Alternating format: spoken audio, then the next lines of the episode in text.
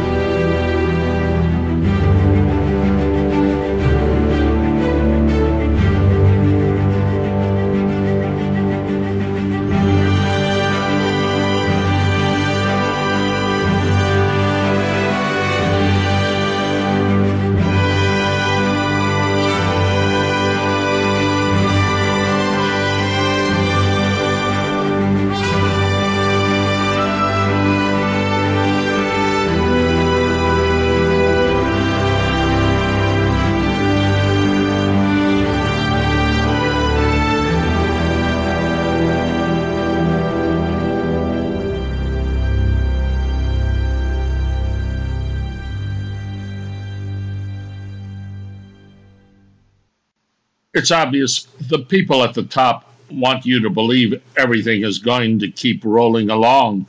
But I don't know why. When I roll down the window of my car, I keep smelling something that doesn't seem right. It could be some mistake, a slight geological shifting of the earth. Gee, what was that police action I just saw? A shooting on a public bus. No, that can't be right. No, that can't be happening.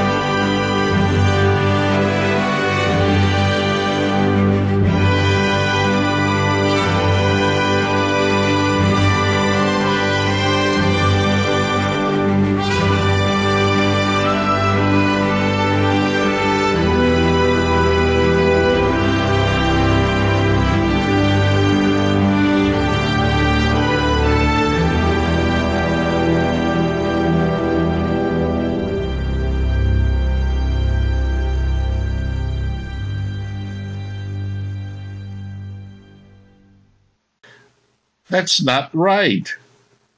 Nobody would want to kill a fellow passenger on a public bus. No, that's not right. But then again, what was on the radio about international flights to China being delayed because people were dying from a virus passed by a snake or or was it a bat to humans no, that can't be right. But then again, what was that riot all about in Grand Central Station in New York City? No, that didn't seem right. However, it was true the people in Hong Kong were rioting for nearly an entire summer. That can't happen here. Everybody's happy here. There's an upcoming election and that guarantees the people will show their preferences. And what could be better than that? The voice of the people, even if they dislike each other. Let's face it, the consumerist society guarantees you don't trust each other, especially if it comes down to someone that doesn't agree with your politics. Yeah, what is that smell? It couldn't be people beating each other up for supporting a candidate. That's not right. No, that can't happen here. We're number one around the world. We're the apple in everybody's eye. Even if there might be a little worm eating away at the core. I mean, everybody's been saying things are good for us, but I'm beginning to get that creeping sense of paranoia that I haven't been told the unvarnished truth. You know, like all those numbers that keep coming up about the world economy. I heard someone say the world economy is over 400 trillion dollars in debt and its gross domestic production is only 80 trillion. That doesn't sound right.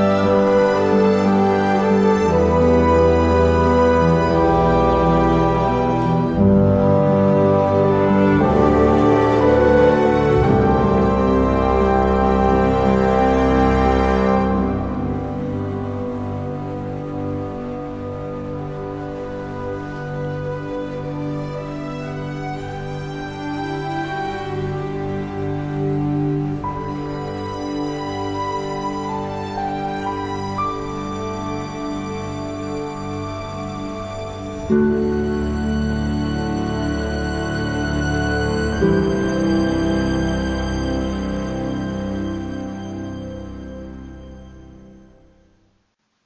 course, there's always that question who's keeping count? And are the people or the machines that are putting the numbers in the system doing it correctly? Sure, there can be a few discrepancies.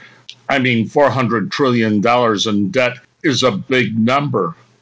But then again, there might be some people and even some machines that might say, What's the difference? Who's counting? The numbers don't matter anyway. So what if the debt is 400 trillion? It could be 800 trillion, and it won't matter. The gross domestic production could be zero. It just doesn't matter. I mean, let's look at the collection of islands in the South Pacific. I don't want to pick on anyone in particular, but since I've been to Tahiti, I might be biased. So let's say the island state of Samoa, which I haven't visited, and probably correctly assume that someone is keeping score of its economy. Like many South Pacific islands, Samoa has beautiful tropical landscapes, and I know for a fact Robert Louis Stevenson, who migrated and died there, would agree. He even declared in death he wanted to be buried with his boots on, the boots he had used to walk on Samoa land. So there probably are good reasons to believe it's a place of natural beauty. To be honest, I'm not so sure for increasing its economy. Samoa would be best served to have a large industrial plant built on one of its islands. You know, like employing many of its people to increase its gross domestic production. In fact, I suspect Samoa probably relies on the outside world to get some of the things it wants, and this probably puts it in the category of a debtor country. I do know Samoa has some excellent athletes, which help in its balance of trade. Professional athletes who bring revenue to its economy. But that's not what I'm getting at. Samoa, like lots of other places, has an inherent beauty, and its debt or its production isn't really a part of that. Our value is not what our economy is made of, but where we have always come from.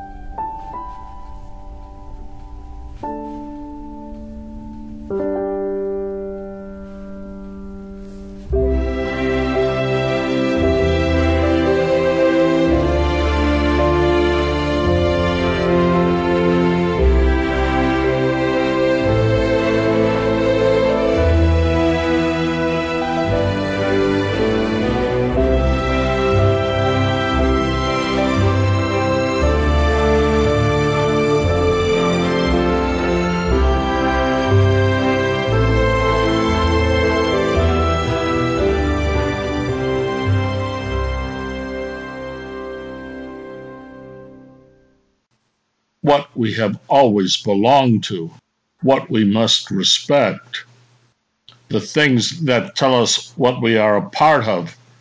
If you think our profits, our consumerism will bring us the values we should live by, then you're missing the importance of your life. It's a false hope, a shape without form, a mistake an air without a solution. And it will not stand. And it can only end with us saying, that's not right. That really didn't happen to us, did it? While reading about the island state of Samoa, I couldn't help noticing an event that happened nearly a hundred years ago, which is significant today. The pandemic that occurred in the early 1900s killing millions of people worldwide. The influenza epidemic of 1918 to 1919 that reportedly killed 50 million people. When the epidemic broke loose, Samoa instituted protective measures by preventing any contact with people from the outside world. On Samoa, there had not been any reported cases of the flu, but a ship from New Zealand was permitted to land, breaking its isolation. And within seven days of its arrival, influenza became an epidemic. Of all reported cases from Pacific Island nations, Samoa's infection rate was the most dramatic, with 90% of the population infected, 30% of the adult men, 22% of adult women, and 10% of the children died. The natural world is a dangerous place, and no matter how we believe we can isolate ourselves from it, we can't stop it. No amount of research to prolong our lives, to deceive our physical appearances, to make us look younger can work. We're a part of something we should never ignore, and it isn't something our domestic production or accumulated debt can resolve.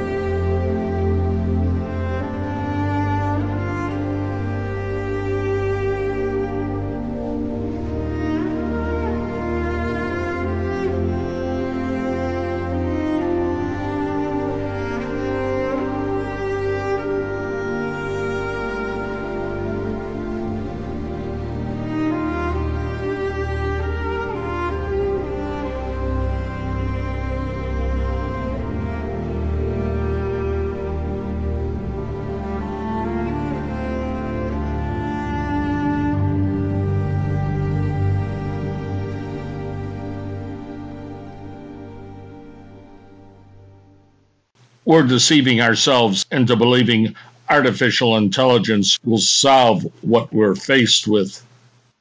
I want to exist for something other than a profit. I'm willing to accept all the dangers the natural world brings because I know to not do that removes me from the laws that really matter. The consumerist world is building a promise to live by, but it's producing values that degrade the natural world, increasing deception by corruption, greed, and narcissism.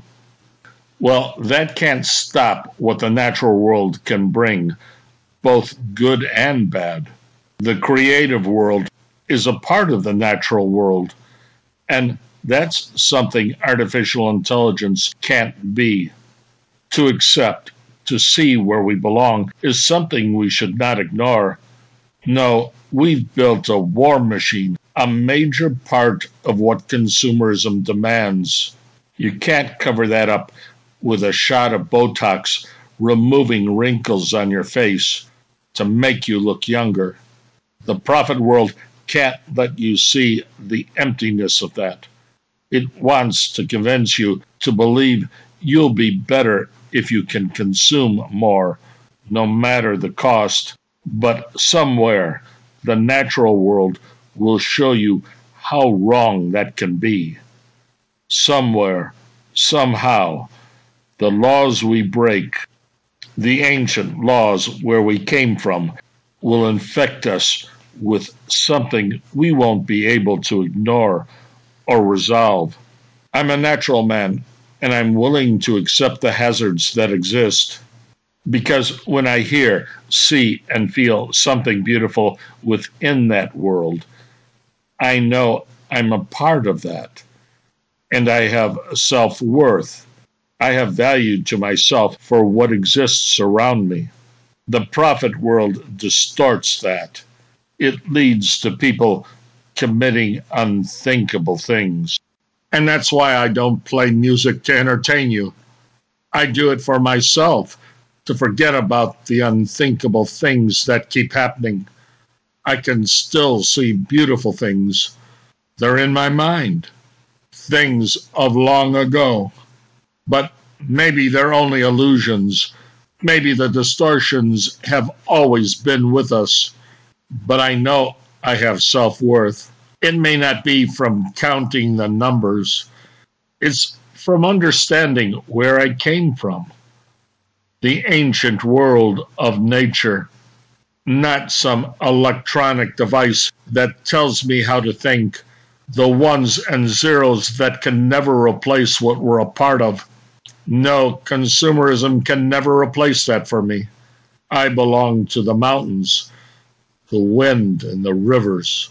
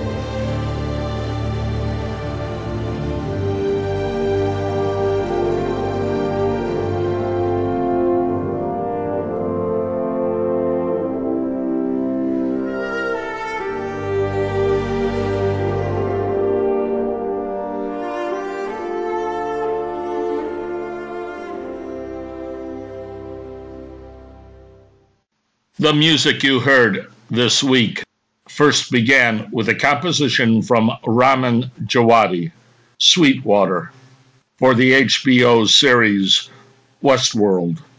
Then a piece from the movie soundtrack of True Grit, River Crossing, by Carter Burwell. And then a repeat of that sound, and then more music by Burwell. I Will Carry You followed by The Wicked Flee. You then heard Thomas Newman's music 1917 from the movie 1917. And finally, another 1917 composition, Come Back to Us. Stampede, written and performed by Edward Garner. In Morro Bay and Paso Robles, California,